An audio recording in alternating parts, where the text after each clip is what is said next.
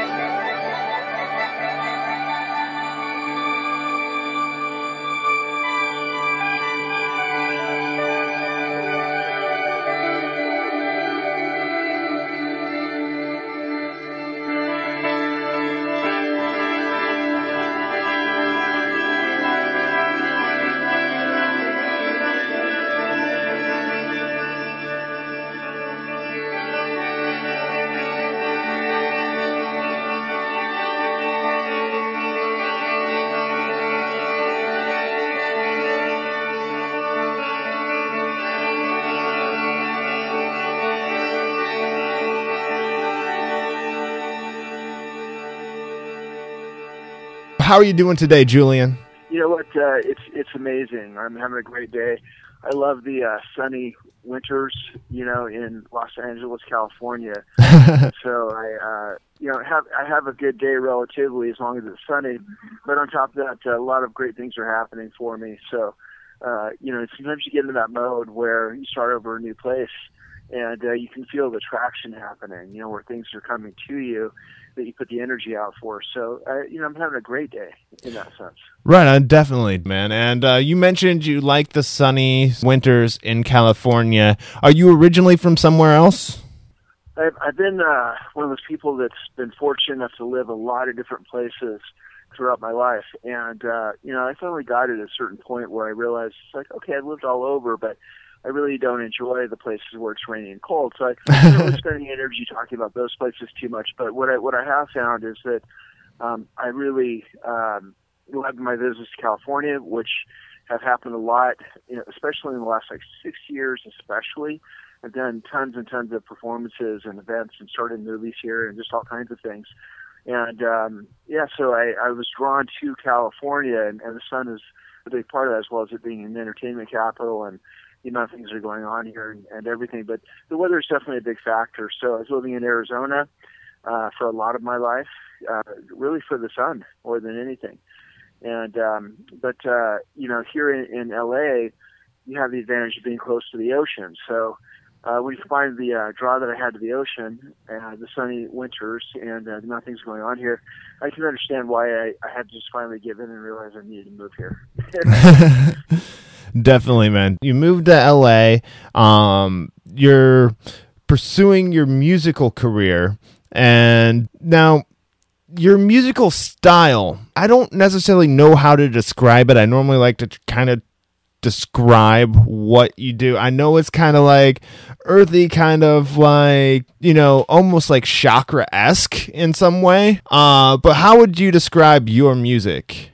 Sure, that's a really great question, Aaron. And, uh, you know, I'll approach that a couple of different ways.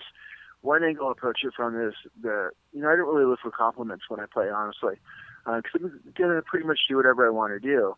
And, uh, it's one of those things where people like it. That's even better. So it's very nice. But uh, the biggest compliment that I get that that I enjoy actually is people say, "I've never heard anything like that before." So it totally makes sense that you ask me how to describe it. So that's one thing is, is it's something new. It's inventive. Uh, it's visionary. Uh, it's instead of being the monophonic kind of approach to the art that has been known historically, I make it sound symphonic and angelic and and uh, so um, that's that's one answer, and then another one is is about probably six years ago. People uh, it actually started in LA because I was traveling here performing. They started calling me the celestial musician. So a lot of times I'll call it celestial music because um, I I like that, and it's something that people are familiar with. So uh, it's kind of a, a name that stuck is, is celestial music. Okay. And uh, in addition, in, in addition to that, uh, there's a whole story. You know, it's pretty esoteric. I won't get into all the details like right in the in the moment, but I have a, a huge background with uh, you know arts and sciences from the ancient world. You know, things around harmonics and Pythagoras, uh, ancient Egyptians, and uh, you know meditation, yoga, sacred geometry, all these kinds of different things. And I'm also very scientific all at the same time as well as being creative and a student of, of ancient knowledge. So I made a very unique synthesis by combining all that with classical technique and classical training. So I really actually am a, a seriously trained classical musician, and I use the techniques that you're training, the music theory and the composition, and then I apply that in my own unique way without being controlled by classical structures, even though I know what they are, or classical technique, even though I know what it is. I also am using Eastern technique, uh, you know, with pitch bending and microtones, and you know that's a, a whole whole uh, long conversation. But uh, the style of music that you're hearing, where it sounds like there's a bunch of instruments playing, and it's like super rich and it washes over you, comes from the technique and the the background that I have with you know my perception of, of sound, and uh, you know various different things around sacred geometry and harmonics and uh, he's kind of like um, no, philosophical is kind of a misleading word because it's so watered down. Uh, but uh, the ancient philosophers were, were mystics. They, okay. They you know tapped into things. So when you hear music of the spheres as a poetic phrase, and you start really looking into it further, find out that they really weren't kidding. They uh, have these sayings like Pythagoras is saying, uh, "There's geometry in the humming of the strings and music in the whirling of the spheres." but they were very serious about this stuff. There's a whole harmonic geometrical structure to the spacings of the planets and how they work and how the atomic table of elements even is a uh, geometrical harmonic structure. And this is not presented to us that way in uh, standard you know, books and teaching. So, how do uh, geometric shapes affect music? Okay, I know you're talking about like sacred shapes and geometry, and how does that play into your sound? Yeah, that's a really great question. And of course, as, as you expect, it's a super vast subject. But one of the ways that it, it plays into it that I can explain to people is if they looked up something called, I'm going to spell it, called Chladni figures. It's C H L A D N I. And there's a guy named Ernest Chladni, and he was going around Europe and became very famous for a period of time. And he would take a violin bow and he would rub it against a metal plate that had sand on there and create these elaborate symmetrical shapes based on you know how he would use the bow, where we would do it, and so on and so forth. And so now we have something called cymatics, where it can be done electronically, where you can actually take a sound and, and uh, see you know kind of like you know sine waves or various different waves uh, you know standard electricians would use, but more sophisticated with with cymatics. So what turns out is is there actually is a direct relationship between frequency and form. It's just not a well understood thing. It's not a common topic. Um, and you have to know a lot of music theory and a lot of sacred geometry and geometry just in general to begin with, just even start to think about it. Um, but then uh, to try and put it together is a whole other mysterious thing. It's like, well, how does that work? So, you know, for me, um, when I'm playing my instrument, I'm hearing harmonics inside of the notes that I'm playing. Okay. So hearing a whole other unfolding of cascades that people aren't even hearing, but they feel it. They they feel, they hear the richness, and they, they're surprised the guitar could do that. But I'm hearing the cascades of harmonics, and they have a geometrical uh, structure in relation to how harmonics are unfolding, and it goes to infinity. So, yeah, when you take it to a deeper level than that, there's a whole thing going on where there's a direct relationship between harmonics, frequencies, and geometrical shapes. But of course, that's something that would be a whole other, you know, vast topic or very difficult to explain in, a, in an interview. But yeah, definitely. the fact that it's there. it's definitely there. All right, so I, I guess I'm kind of picturing in my mind like I've seen that I've seen like a YouTube video where they have like um some basically bass playing through something and like vibrating a surface with sand on it and the sand changes shape like on the uh, on that. Is that what you're talking about right there so i can get the proper visual yes, in my is. head? Absolutely. Okay yeah. So as like it just changes it moves around as it changes pitch and frequency and creates different layers of rings of sand and shapes of sand, which is actually pretty cool. I was like, kind of like, whoa, that's crazy stuff. Yeah, right. I, I totally understand. Yeah, it is. It's kind of crazy as well as mysterious. So, how did you get into the style or celestial style of music that you're playing now? Did you start out with a basic like rock background? I know you said you're classically trained. Yeah, that's a really, really good question, Aaron. And I'll answer it this way: is um, you know the it's kind of a, a mystical thing once again, but I really didn't start playing musical instruments until very late in life, and uh, you know, so I was in my late teens before I even manifested my first instrument. And uh, but the thing that's interesting is uh, at a formative level, I would always hear the celestial music long before I could play any instruments. So I'd kind of be wafted over into this mystical state of consciousness where I would hear the heavenly music. I'd hear the music of the spheres, and uh, it would be accompanied by uh, amazing visionary aspects of you know other other types of realities where it was much more beautiful and pure than what we what we see on Earth. And the heavenly music was much more beautiful than anything I've ever heard here yet. Okay. So, um, you know, I was very sensitive to music all through my life. And so I, I really would kind of latch on to really good pop music or even the Beatles or whatever. Um, and then uh, I, I started becoming more and more interested in, in uh, hard rock uh, when I was in my early teens and uh, had been exposed to pop music before that. And uh, so I, I'm still very much a hard rock guitar player. I, I love to just get up on stage and just tear my guitar up sometimes, you know. So I, I can do that as well. I play blues or psychedelic music or whatever I want to do. Um, you know, distortion, wah pedal, screaming notes, you know, whammy bar, whatever I want. And so that, that's another very real part of me. And um, so what happened though is I was always still, you know, even if I wasn't totally conscious of it, I was always still kind of being pulled to try and figure out how to bring that celestial music down to the earth. Yeah. You know, that I'd, I'd heard all my life off and on. And so the uh, amalgam of, of the hard rock aspect, the Eastern music, and the classical music have all come together to to make it so that I can actually play, you know, and, and, and simulate what I was hearing. And uh, so Celestial Visions on YouTube is a really good example of that. Uh, there's also something called Timepiece, another one called Angelic Fade. If you type in Julian Forest and Angelic Fade or Julian Forest and Celestial Visions, I'll give an idea what we're talking about for the listeners. And um, basically, the hard rock though is very essential because it makes it more um, powerful and, and edgy, even though it's mellow and peaceful. So that, that's one of the reasons why the amalgam is so um, unusual. Okay, I got a question for you here. Yeah. How do the harmonics in, say, metal, like with the harmonic squeals and like the Floyd Rose, how do the hard rock or metal harmonics vary from celestial harmonics? Sure, that's that's a great question. So there's there's a bunch of different levels to that, and uh, one of them is that um, there's kind of just like a straight physics level to harmonics, and that there's actually a mathematical series of equations of how they would actually unfold in a technical sense. Okay, so that part doesn't really change no matter what note you're playing on a string anywhere in the world. Um, you know, you can you can modify which ones are more prominent or which ones are being played upon.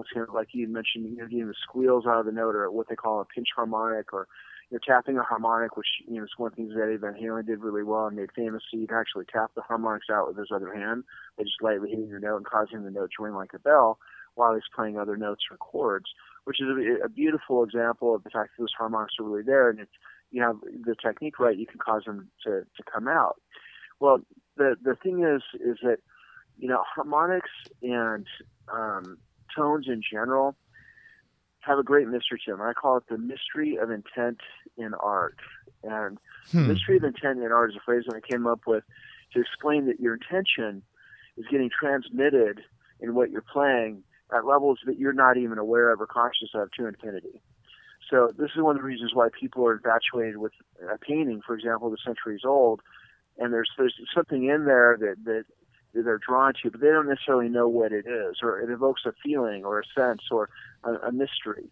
And uh, so notes are the same way. So this is one of the things that separates a uh, you know David Gilmour and an early Eric Clapton and Jimi Hendrix other guitar players is they were uh, able to have such a fine control of pitch and phrasing, you know, that their intent is coming through more powerfully, regardless of anything. There, there's something more going on there because they, they have a really fine control of bending the notes, especially, or like how they would touch the string by intent. Do you mean like feeling or like because you know like a lot of people can like if you're playing the tabs to a song you can play the same notes but not have it sound exactly the same. Like you're trying to play like a stevie exactly. ray vaughan song or something like that and you're playing the notes you're playing along but you don't have the same feel to your music. Like a lot of like blues guitarists or um, a lot of well-known guitarists have yeah, ex- exactly, and that's part of the, the the mystery of it, and the the intent is is there, and then you know at another level, everything that you're doing when you touch that note is coming through from your body, your consciousness, your fingers, the structure of, of what you are, how you feel is getting transmitted inside that note much more than what people can be conscious of. It's it's it's much it's much more like infinity is being transmitted to you, and where an infinity of variables is coming through your finger when you touch that note.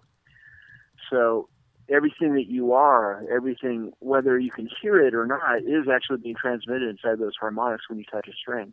As far out as that sounds, there's actually something to it, and it's the same way with with uh, many other mediums, mediums whether it's a voice or a painter or a temple builder. Um, you know, sometimes old books. Um, it's a very kind of magical approach to thinking about art, where you realize it's like, wow, you know, it's like, why does this one particular book have a vibe to it? You know, and you can't quite put your finger on it or, or analyze it scientifically. But sometimes when you go someplace and you feel differently in, in a temple that you walk into or a room or a house or whatever, it's like, but you, if you're sensitive and you realize that that, that's an actual thing. It's an actual sense. And you realize that, oh, you know, there is something here. I, I I'm feeling something. And it's not always good either. You know, yeah. You feel something that's bad. But, oh, but, definitely. But it's like, well, I don't know what that is. I don't know what that is, but but I do sense it. You know what I'm saying? So it's it's kind of that. You know, if you take it and apply it to art and think of it in a magical sense, the mystery of intent and uh, so on and so forth. I, and I use the word intent and mystery together intentionally because the mystery of intent is that your intention that's being transmitted a lot of times is not conscious. It's something that you're carrying or that you're resonating with or that's part of you or everything that you've done. You know, so if you're a super classically trained musician and you spent un- uncounted hours on technique and ear training because you wanted to play something beautiful, some of that intent is getting transmitted when you just hit one note, regardless of whether you could uh, analyze it scientifically or not. It's happening. Okay, interesting, interesting. But yeah, I do notice like certain places have certain fills. Some of them can be good, some of them can be bad. Yeah. I was listening to this uh, one uh, podcast today that had uh, this guy was a monk is like Jay Shetty or something like that. I don't remember his last name, can how to pronounce his last name, but he was like a monk for like four years. But he was like talking about how places hold feelings and stuff like that. So like where he went to the monastery, there was like 400 years of monks meditating in that feeling, and then on the opposite, yeah, and then on the negative side of that, on the negative side of that, like this last uh, spring, like last April, I went to uh, Germany and uh, visited one of those uh, concentration camps and yeah. walked through one of the gas chambers. It felt eerie as shit. You know, it was like you, if Yeah. you didn't even know what the room was, you would have felt the chill go down your spine. See, uh, and I think that can be very, very real, Aaron. I, I do agree that that can happen. Um, and one of the, the ways that I know that just to illustrate and support your point is, you know, I'm not going to go into any details. I don't want to evoke anything, but you know, I, I definitely had um, multiple, many, many, you know, experiences in my life where I would sense something I didn't like, and then I would later on find out what the actual details were. Hmm. But I knew Interesting. that's really happened to me a bunch of times where it's like it's like yeah I, I knew something was off. I knew something was bad. I knew something was wrong. And then later on I find out something that I didn't know which was logical or a detail or a fact whatever. And so yeah it's it's a real sense. And so that's one of the things that crystallized in my mind that um, energies are held you know energies are transmitted so on and so forth. So um, you know and to flip it again and come back to really positive example is because I, I've been imbued personally with these celestial experiences, uh, and I've spent much time thinking about it and trying to cultivate it and make it happen, understand it, make notes ring certain ways and resonances, and, and create something beautiful. It's coming through my fingers regardless of whether I'm even fully conscious of it. Okay. Uh, and, yeah, and, and people feel it, and, and they're they're transported. So when I lived in Sedona, for example, I did at least 200 concerts in a period of two years in Sedona, and uh, every time people had angelic visitations, uh, healings, astral plane travel, um, all these kinds of things would happen at my concerts um, every single time I played. Okay, very cool, man. So, all right, so that's your theory on mystery of intent in art, which I, Yeah. I, I feel there is some definite weight behind that theory right there. Uh, now, Yeah. you have just switching modes just a little bit. You have a uh, foundation, the Earth Harmony Foundation. Uh, what what what do you do with that foundation? Yeah, and uh, you know, just uh, uh, thank you for bringing that up, by the way. Oh, no so problem. I'm just on the board, and it, it's uh, it's something that uh, I'm on the. Uh, I'm a new member of the board, and I'm working with uh, Dov, Dov Gertzweig, and uh, Judy Ember Chase. We've been doing it for 20 years. So and Dov is done the real a is a violinist that uh, you're working with, correct? absolutely. Okay, just to give a little perspective to who Dov is. Thank you. And so yeah, Dov and Judy have been doing this for about 20 years, and it involves a, a wide spectrum. Um, you know, so the Earth Harmony Foundation name kind of speaks for itself. Music is uh, an essential part of it, and they also have programs that feed the homeless, uh, that take care of people, and you know, it's about creating uh, beauty in the world and lifting things up. And um, you know, so they they uh, are, are doing amazing work, and I've seen it in person. I've been helping them a little bit uh, with some of the projects, but once again, that's it's really theirs, and uh, you know, I'm new to it, but uh, very enthused about it. And we're looking at putting on some various different concerts, and so on and so forth. And uh, the Harmony Foundation and uh, Dov and myself are looking at doing several different concerts, and uh, so more will come and be posted um, in various different places and so on and so forth. But uh, for for now, um, let's continue on. I'm not sure where he went to. So um, yeah, right. but uh, moving forward, go, so, go and ask me some more questions. Well, so what are some of the uh, projects that you have coming up with the Earth Harmony Foundation? Well, we've got a concert uh, that's coming up on the 15th, and that's the artist showcase that's on Gigs LA that you're familiar with. And um, that's going to be between 12 to 4, and it's called the, the York Bar. And there's a lady that runs uh, Gigs LA named Arsene Lincoln, and she's booked, uh, I believe, around 15 artists they're going to be there, and some of them are people uh, that have been on your show. If you want to mention a few of them, yeah, that is uh, correct. So uh, have I'm Eric Jones, who was on the show uh, a few episodes back. He has uh, books versus beats. Uh, has some music coming up, and I, I I think he's working on a new album, which would be pretty cool. And then also a stand up comedian Daryl K-Mac is uh, on that show as well. If I was in the LA area, I'd definitely be down there to check it out. cool. I think uh, you can get tickets online at Eventbrite are uh, only five dollars. So uh, if you're in the area, definitely worth checking it out.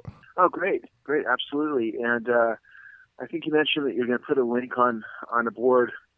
Yeah, I'll put it in my uh, show notes uh, so people can find it there. So when you listen to the episode on your podcast player, just scroll through the show notes and you will see a link to this uh, concert on Eventbrite. It's a second annual artist showcase put on by AB Weddings and Special yeah, Events. Yeah, very very enthused about that. Uh, you know, once again, uh, being in LA and doing things is, is really an adventure. So uh, I'm I'm quite uh, I'm quite enjoying all the uh, new people and meeting like yourself uh, Arsene and, and the shows that are, are, are, you know different that are coming up. And there's another one that we're working on for the 31st, which is a fundraiser. And uh, so I don't have all the details of that one just yet, but uh, anyone that wants to you know find out what I'm doing or look me up, just look up either uh, Julian Forest musician, a great keyword, so it's J U L I A N F O R E S T for the word musician. Uh, and uh, my Facebook page comes up really easily.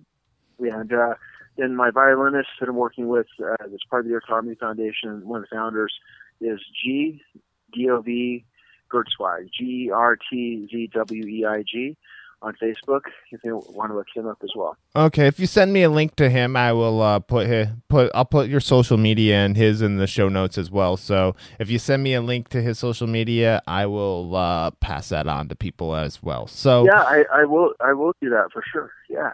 Yeah, yeah. So how how long have you been playing, Julian? Well, you know, I, I always try to dodge that question, and and I don't mind people asking it, but uh, I always dodge it because it's not really relevant. Uh, you know, here's the thing: I've went through all kinds of phases where I'm not playing the guitar at all. Fair you know, For segments of my life.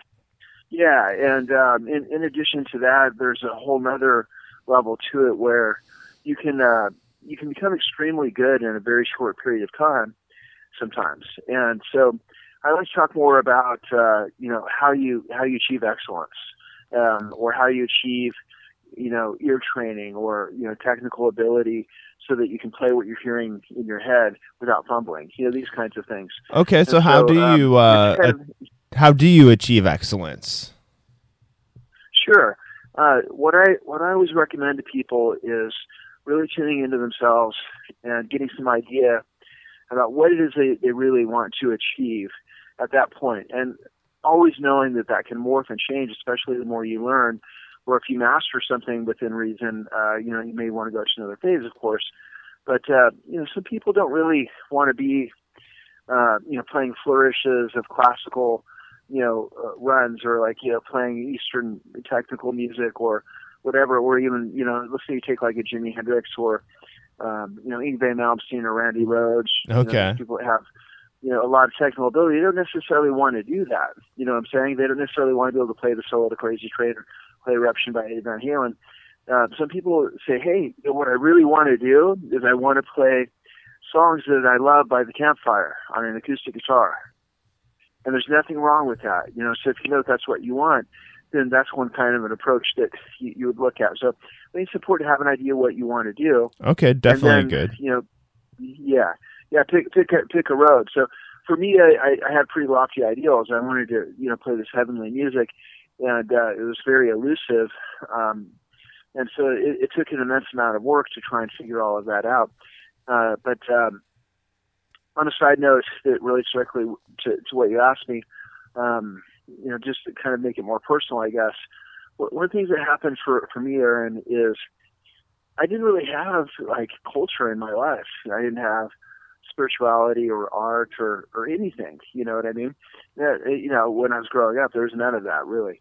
And Okay. so what happened though is I did have this celestial experiences, and then also in addition to that, I had uh, these things that would happen, and thank God for movie soundtracks because I'd listen to certain things and I just go into kind of a reverie. You know, I would hear like Green Sleeves or some Eastern music or flamenco guitar, and I'd just be transported. I'm like, what is that? I mean, so. Something would happen to me where I go into like a little trance, kind of. You know what I mean? and yeah. I'd just be, you know, really, really immersed in the music. And so um, I didn't know that there was such a thing as Spanish guitar or flamenco guitar. You know, I didn't know that there's, I didn't understand the word classical music or, or anything, but, but I, I remember the experiences. It got me asking questions. So I started asking people, well, what is this music that I heard on this Western or whatever? And then finally someone said, well, that's called flamenco guitar.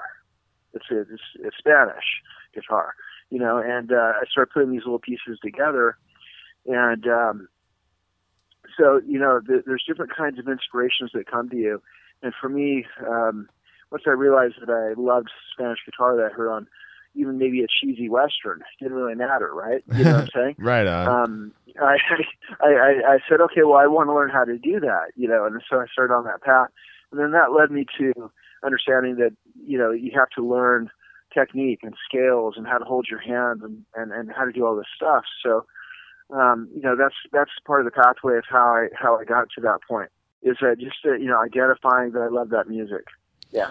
All right, very cool, man. So, uh, I guess the whole reason at first I asked you why, how long have you been playing guitar was a setup a question that you kind of help set up yourself, um, in your explanation of how to achieve excellence. Like, what advice would you give to somebody who's looking to get started out, uh, playing guitar?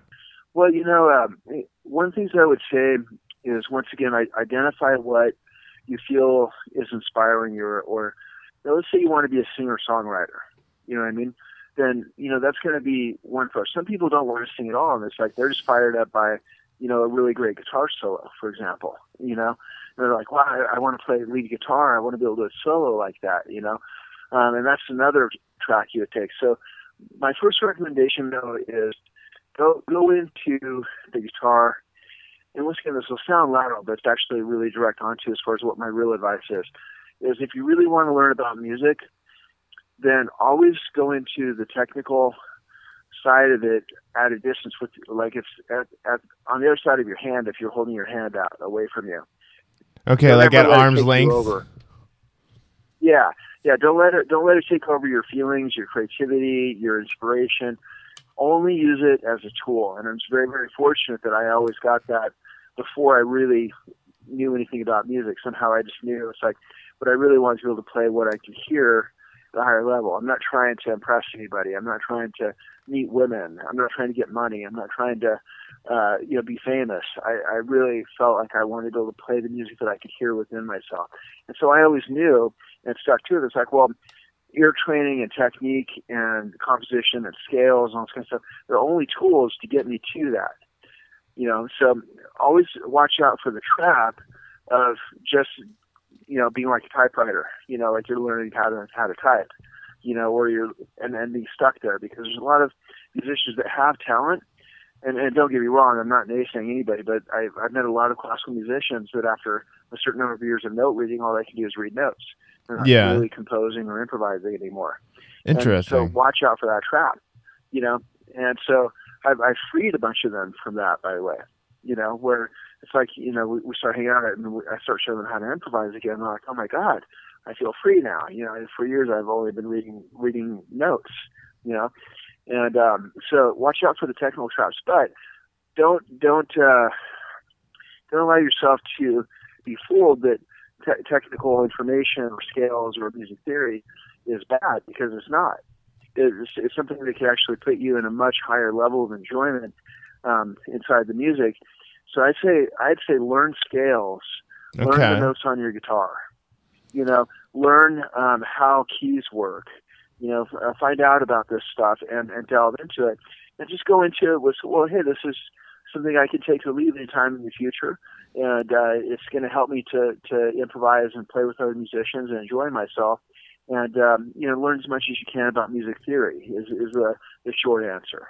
All right. So to me, it sounds kind of like uh, you got to know the rules to break the rules type thing. Yeah, that's not a that's not a bad way to put it. Yeah. Yeah, and then I was gonna take it another step further and be like, once you know the rules, make sure you break the rules, um, or at least step outside of them. I- I'll, I'll go with that. Yeah, yeah, because you know one of the the most amazing things is is um, something that uh, might even be considered you know technically um, against someone's set of rules in music theory or composition.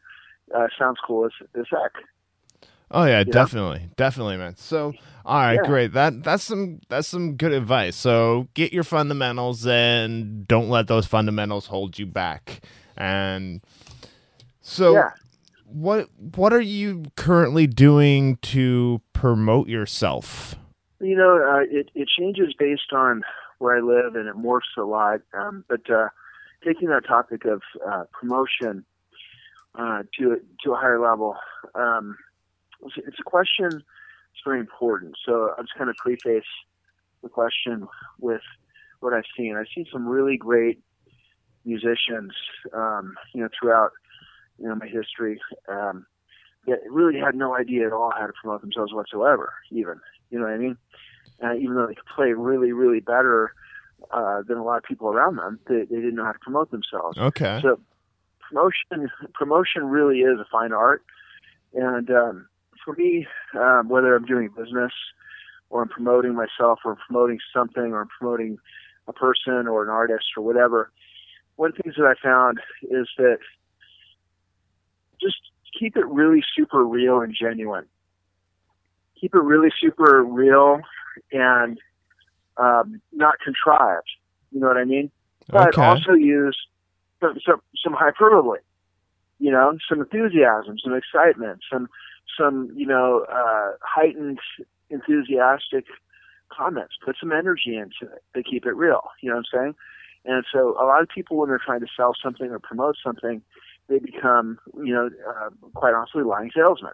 You know what I mean? So they're they're trying to contrive something, um, and you know that that's not that's not the most powerful way to promote. The most powerful way to promote is to say something that's truthful and put a little bit of hyperbolic energy into it, realizing that hyperbole is good. You know, so yeah. um, that's that's one of the biggest things. And then you know, in addition to that is, you know, once again, this is just my personal flavor of it, but I, I believe in just keeping things super super genuine and not saying anything that isn't really accurate or appropriate just because it sounds catchy or might get someone's attention. You know what I mean? Um, so some people don't agree with that, and they just think that you know you, you say whatever to make, make the sale or or, or uh, do the promotion. But um, so let's say, for example, um, you know, you were talking about Jimi Hendrix, and said, "Oh, oh my God, he- he's completely revolutionary and, and visionary, and he's wild on stage." And I was like, "This is just all true, right?" Yeah. Um, but uh, if you if you didn't say some of those things, you said, "Oh yeah, he plays the guitar really well," and yeah, well, that's that's there's no hyperbole, right? So it's like, oh yeah, he plays the guitar. That's true, but there's there's no hyperbolic energy there. So uh, going over the top just a bit, I think is really important. Uh, do something that catches people's attention or enthuses them uh, when you promote. Uh, the other thing is too is there's really simple tricks that are very very powerful and they get overlooked. So let's say for example you're doing Facebook, right? Okay. and you want people to, to share your post. Well, when I first started learning Facebook, you know, around 2011, I realized that if I put some hyperbolic energy into anything I was promoting, whether it was an event or whatever, and I also said, please, please share this on your timeline. Please, please tell people, please invite people, you know, or please comment, or let me know what you thought. and then I I, I gave a, a definition of what that is. I call it the prompt. Make Okay. you prompt people to respond. And as simple as that sounds, you're, you're way more likely to get someone to tell someone about your event, share your post, okay, or put it into a group, or maybe send someone an email, or say something in a phone conversation, whatever it is, because you asked them to. Directly ask people to use the prompt, prompt people to, to promote you, and be mindful of it. And uh, the the other thing is is that you know there's obviously lots of different elements to, to promoting so on and so forth. But uh, I think that once again, it does come down to intent. Like if if I'm feeling not really terribly motivated and I don't want to be on Facebook or I, I don't want to promote something, it's very hard for me to promote it. Yeah. You know? So genuineness um, and enthusiasm come from uh, a lot of times how you really truly feel for me. You know what I'm saying? Not just like, oh, well, let me try and use some marketing skills. You know what I mean? So that's just my personal flavor and approach to it is, you know, it's like I have to really like something or be enthused about it or, or think it's legendary or it's, or it's, high, you know, it's, it's uh, a high form of art or it's super beautiful. And then I can promote it from a genuine place. And then some of your intent transmits, uh, even if you don't even know it, people pick up on it. And um, that's the most powerful promotion tool that I've ever found is genuineness of your intent at a deep level. Yeah, definitely. And you know what? I think that kind of uh in a way like holds a lot of like creatives back too. Like the whole a lot of them aren't built to go ask for that call to action. It almost feels like cheap and salesy to them. But to the like Exactly. but most of the time, you know, even when you when you see it it doesn't seem cheap and salesy to you, and it just seems cheap and salesy while you're doing it. right. No, it's a great point. Great point. So, and if you don't sell yourself, who will, right? Yeah, exactly, and and that's the thing that uh, is really true. Um, you- you're so you're so um, you know perceptive to say that because I had to go over a bunch of struggles personally that I had around that myself because it's very important to me that I kept my music and my art pure. Um, so the first time that I, I had a CD uh, made, I I didn't even try to sell it. I didn't want to. My friends had to talk me into it Oh, like literally this is a long time ago but but they had to talk me into it because i you know i had some copies but i had no interest in trying to sell them at all i would give them away sometimes but um it was like totally against my my grain at that point to suggest that i ask for money for them yeah, I yeah. overcome that And you know, I brought that up too because in a way I kind of feel that same way about or at least have felt that same way about promoting the show in the past where I don't want to like just bombard people with all listen to my show, listen to my show, listen to my show and stuff like that.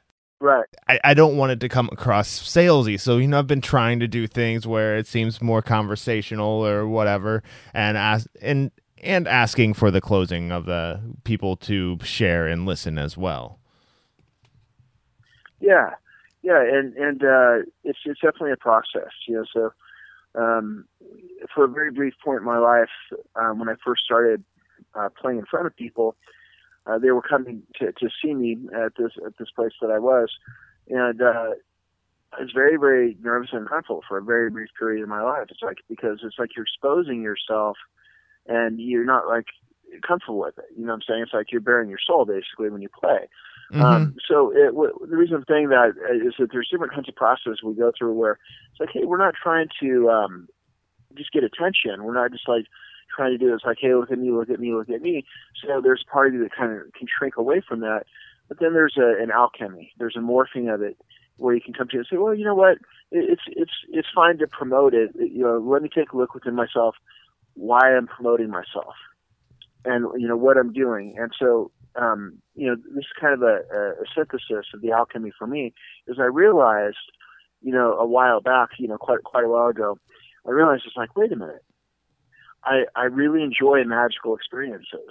I, I ultimately kind of live for magical experiences. So this touches on a lot of you know points that that you, you discussed with me before. And it's like I realized like the more people know about you, the more people are familiar with you already, the more people have looked you up online, the more people have uh, been told by one of their friends about you, the more doorways are already open for you. You don't need to spend five years to get to know people a lot of times if they've already heard of you and they love your music. Yeah. And there's nothing cheap or salesy about it. It's just it opens up magical experiences for everyone. And that's a great reason for me to get excited about promoting something I'm doing. Is I, I do love the magic. And so I, I, I, I tap into that realness because it's actual and, and go from there. And then when I'm feeling it, I can promote really well from that place. Great, man. Great. Yeah, that the whole thing, the whole the whole finding the realness and promoting, that's great advice and like not being scared to put yourself out there. That is, you know, great advice on promotion, whether or not you're a musician, podcast host, comedian, or just anybody involved in that needs promotion. It's uh, great advice. So with all this promotion and talking about the magic that you're a fan of, um, I'm going to relate the magic to highlights. What is a highlight or two that you would care to share uh, with the uncontained audience? Sure. Um, in 2010, I'd come back from uh, being out of music for years, and I had a, a awakening around the end of 2008, 2000, start 2009, somewhere right around there. But by 2010, I was, I was playing all over Phoenix, Arizona, and um, someone took a uh, CD based on an intuition where I sent them a text. I said, "If you promote me, blessings will come to you." A really strong intuition I had, and I, I didn't even know where they were. It was an ex-girlfriend, and she took my CD to a radio station in New York, right? Yeah. And uh, so they played it, and then like two or three hours later, I'm getting a phone call from the studio, and people are calling in from all over the world about the music. You know, and I'm hearing some of the calls and everything. And uh, so a couple of days later, they said, um, well, you know, there's a meeting of the elders. I didn't know what any of this meant, but, but my ex-girlfriend called me, so there's a meeting of the elders, and they want you to play at this gathering in uh, White Lake, New York. And uh, for, for some strange reason, I just knew I had to go to this this uh, event all the Okay. way across the country from Arizona. And uh, I I just started busting my ass like two months to figure it all out, to raise the money, to get my gear across the country, how to get there, you know, the plane tickets, um, you know, two hundred dollar cab from Albany, New York. And then when it got closer, it started kind of like kicking in my I'm like, well, I'm so dry. Like I know I have to do this. And it's getting closer, and and then I started looking into books and things. I said, why like New York? Why does it sound familiar? And uh, I started doing some research, and it's kind of hilarious now. But at, at the time, I really didn't know this, and I finally called them. I said, "Hey, um, is this the Woodstock site where Woodstock happened?" They're like, "Oh yeah, That that is awesome. it was a Woodstock reunion, and uh, I didn't even know I was playing at a Woodstock reunion, and uh, but I, I did, and I went there, and it's it's something that's legendary, and uh, I've been in contact for you know eight years now with with uh, people in Woodstock Nation because of that performance, and, and they're very dear friends. So uh, it was all example once again of, of magic, just like sensing where the magic was without the logic, just knowing that there's something there. Um, so that was a big life changer for me. Um, it was a, it was a huge thing. Um, and then another one is is uh, I'm part of uh, Ravi Shankar's organization, and I'm uh, in regular contact with uh, an ambassador from India. And she runs an organization called Surdarang Waves of Melody, which was started by Ravi Shankar and Ali Akbar Khan. And uh, so that was another big magical alignment. Um, and uh, also my friend Charles Gilchrist, who does sacred geometry videos and uh, you know we ended up interacting online and becoming best friends. And I've been part of their organization now for you know about seven years uh, since about 2011, and uh, it's been a worldwide uh, collaboration. Um, and then one one last one is uh, Aeoliah, a very famous New Age musician, designed my CD called Arcanum and did the transitional art for it. And that was another amazing touchstone too. You know. So those are just a few really, really interesting highlights amongst many. All right, great, man. Uh, sounds like I, I'm I'm sure you have quite a few more, but that uh, Woodstock one that had to be really cool. Speaking, going back to an earlier conversation we had about the energy in the place, it had to have some sort of like energy permeating from that place with like people like Jimi Hendrix, uh, Janis Joplin, and all the people that have played there before. I could go on a list and name Woodstock artists, but you know, Yeah. what did it feel like? Well, you know, um, I could feel it from from uh, all the way across the country in Arizona. And uh, once I really realized what it was, there were several weeks there um, at the beginning where I'd, I'd feel the alignments, and, and it was just uh, it was just amazing. It was something of a higher order, you know. And uh, so when I when I finally got there, um, the owner of the the farm, the Oscars farm, was standing there, and uh, she saw me walking up the road, and she says she always remembers it. You know, she felt something. You know, so the whole thing was supercharged. And um, then when I get up on the stage, I just played this one note, and uh, numerous people said that when it happened, they felt like the sky opened up. Really? And uh, they all remember, yeah, and they all remember that. And, and the whole festival long, you know, I was interacting with all them, and it was like a whole field of like peace and love that changed me forever. They were uh, original Woodstock hippies from the 1960s Woodstock, and they had were holding this field in this forest property where Woodstock had happened.